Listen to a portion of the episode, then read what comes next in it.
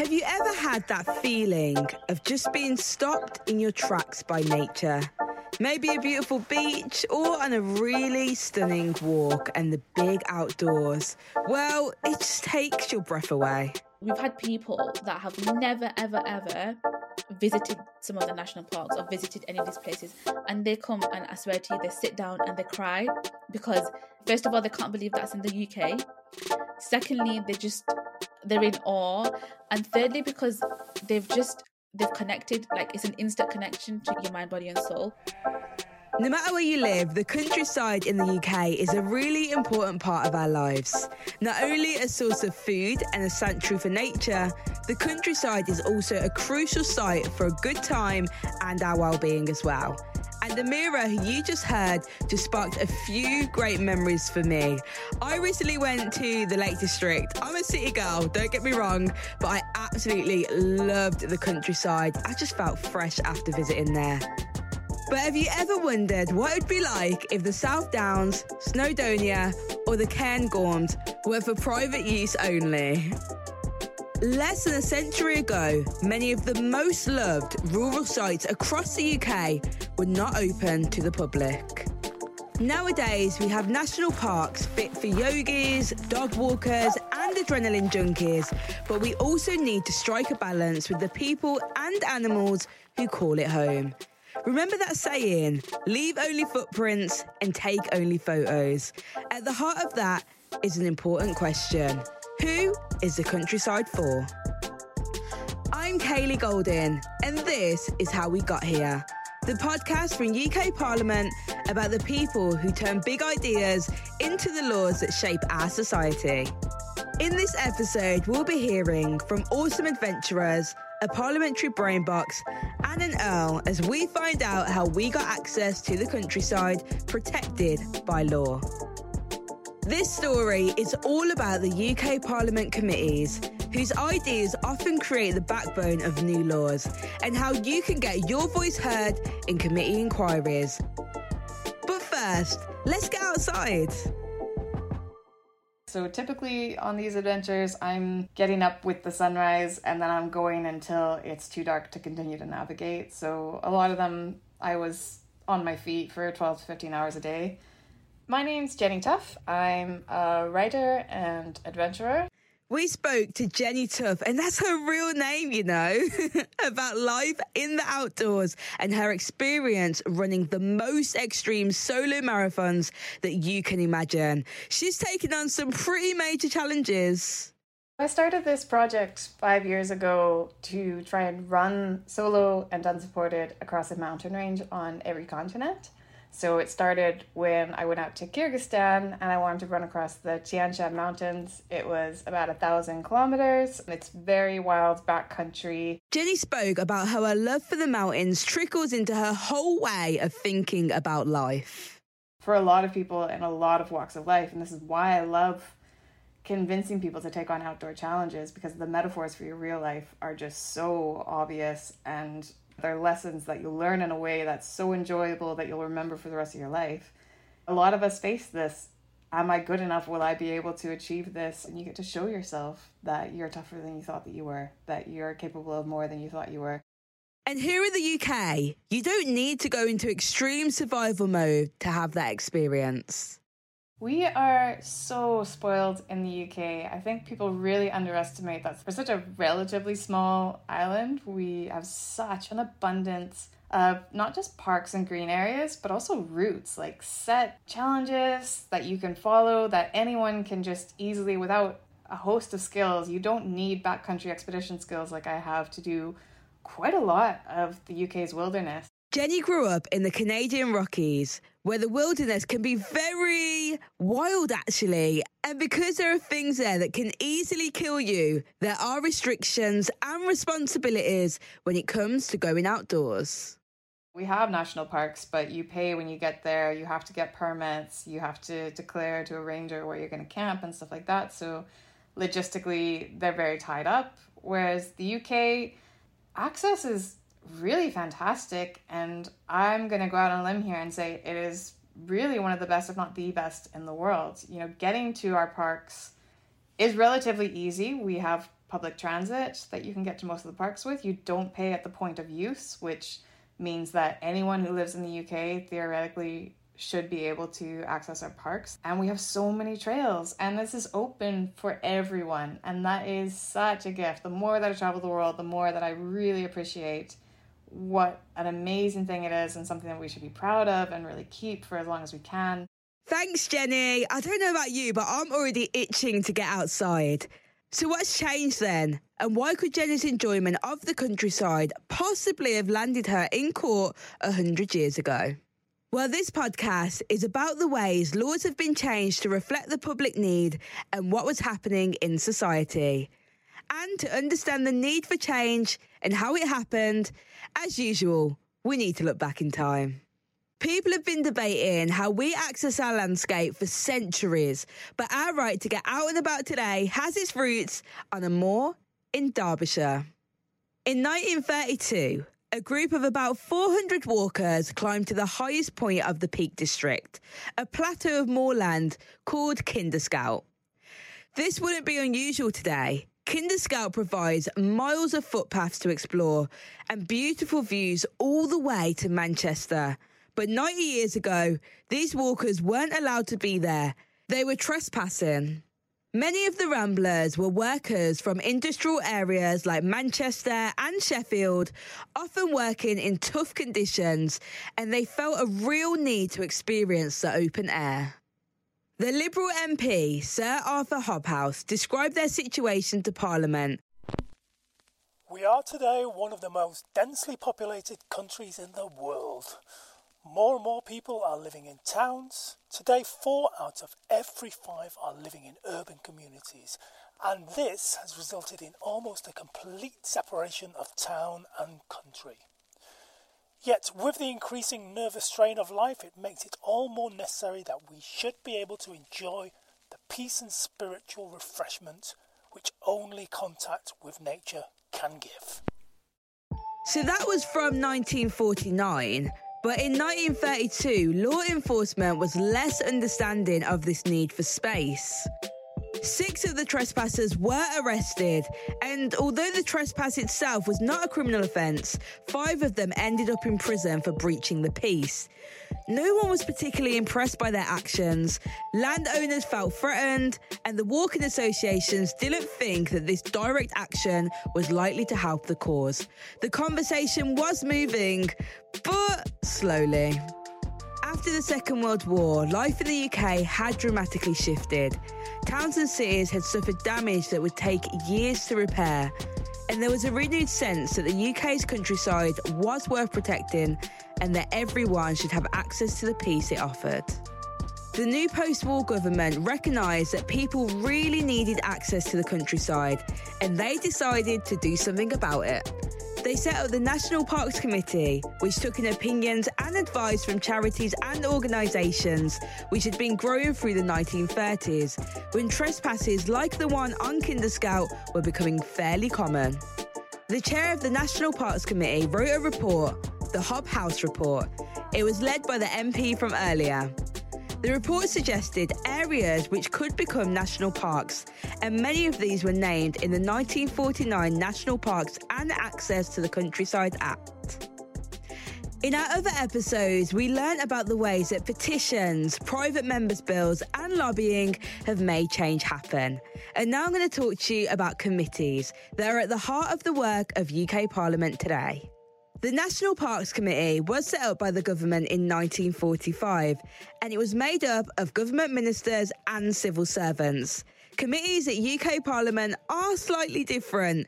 Groups of MPs from different political parties or members of the House of Lords meeting, discussing, researching, and recommending improvements. There are loads of different kinds, and the cool thing about these committees is that you can work with some of them. Let's hear from Zoe Backhouse. She's trained as a committee clerk and currently works for the Petitions Committee at Parliament. She's also an absolute parliamentary brain box who was able to tell us a bit about the select committees that form a huge part of the work of UK Parliament today. Select committees are appointed and created by the House of Commons, so they're not the property of or run by the government in any way. And their role is mainly to conduct scrutiny, which is a kind of really boring phrase, but it's a really interesting, quite fun activity, which is that they're the people who are always checking and challenging the work of the government. Every select committee deals with one particular issue and they investigate it and make recommendations to the government. And one of their important powers is that for select committees, the government has to respond to them. So they have an agreement, there's an agreement between Parliament and government that the government will respond to the select committee. It doesn't have to do what the select committee says, but it has to send ministers to give evidence to the select committee, it has to respond to the select committee's letters. There's one crucial aspect in this process you. Evidence is an absolutely vital part of a committee's work. No matter what committee it is, it has to have evidence to fuel any of its recommendations that it'll end up making to the government. And in most circumstances, that evidence is coming from the public in some ways. The UK Parliament Committee's website, committees.parliament.uk, has lists of all the committee inquiries that are open for input from the public. And there is a specialist team at Parliament which reaches out to specific groups when their insight is needed. So the public are central to parliamentary scrutiny of government departments, basically. Like they are the core of what the committee is doing. In a really traditional inquiry or investigation, the committee will invite written and oral evidence, which is basically a kind of fancy way of saying it wants people to send in information in writing and it will invite people to speak to it in person. And anyone can submit written evidence to a select committee inquiry. Some of them are more likely to get general submissions than others. For example, the Home Affairs Committee recently did an investigation into spiking, and that's a really good example of where lots and lots of people were able to just submit their own experience. So they really are current issues that are relevant to us at the moment. We'll hear more from Zoe in a bit. The government committee that created the National Parks Act took evidence from charities and campaign groups Arthur Hobhouse, the chair, even took a tour around the country to see which areas could be candidates for national parks. Interestingly, the National Parks Act only applies in England and Wales because the land law in Scotland is devolved. This means it's decided by the Scottish Parliament, not the UK Parliament. Things work a bit differently there. Of course, we have the right to roam, which any Scottish person will tell you with great pride about our right to roam, which basically means what it sounds like that you can travel anywhere you can camp and this is the big one is that you can camp anywhere for one night only as long as it's not on someone's private property and so yeah the scottish right to roam is a fantastic thing for everyone. I know that they don't have it in england. I always factor that in when i'm down there. Could england follow scotland's lead? It's going to be a little bit more difficult. There's obviously a lot more people, so you have to be a lot more sensitive about whose land you're on or where you're allowed to be. But that's what's really great about the national parks is that if you're inside a park, you generally are able to move around quite freely. Despite this amazing access in the UK, Jenny touched on how barriers still exist for us to get out to the countryside. Not necessarily legal ones, but social and economic ones. Something that I think the outdoor community has become a lot more aware of in recent years is that there is a class divide when it comes to who uses the outdoors. So as much as the outdoors are available to everyone, as much as, you know, something I'd love to say is that the mountains don't care. They really don't care what gender, ethnicity, orientation you are. They don't care how wealthy you are. They don't care about anything. Once you're there, it's the freest place in the world.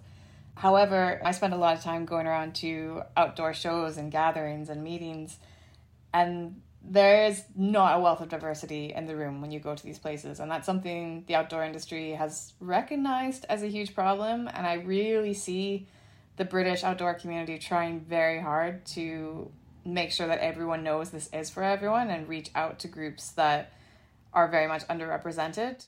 From chatting to Jenny Tough, it's clear there are still barriers within the outdoor community. Less of a legal divide like the Ramblers and Kinder Scout, but a social and a cultural one.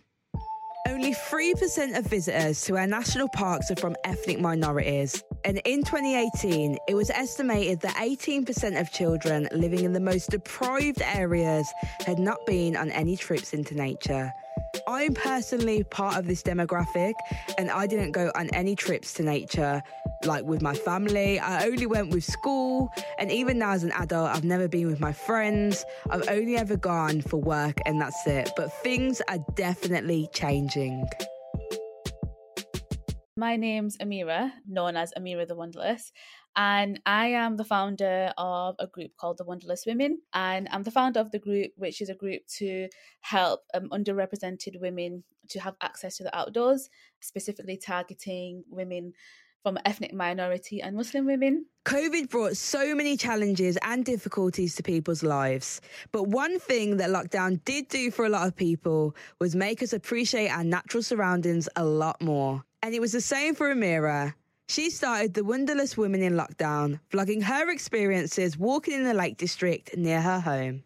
I started vlogging and putting that on social media and you know so many people were having an interest in that. They were like oh we would love to join you and oh my gosh you wear a hijab and veil and you know you do all these activities and do you not feel out of place? And then i actually realized i looked back and i thought oh like to me it was normal. But in other people's eyes it wasn't normal because they didn't see that representation. They didn't see women that look like them doing these activities. Being a south asian girl being confined in a space where you feel sometimes restricted by what culture expects of you and being in a place where you're trying to battle your identity. And i just felt like i never fitted in like anywhere.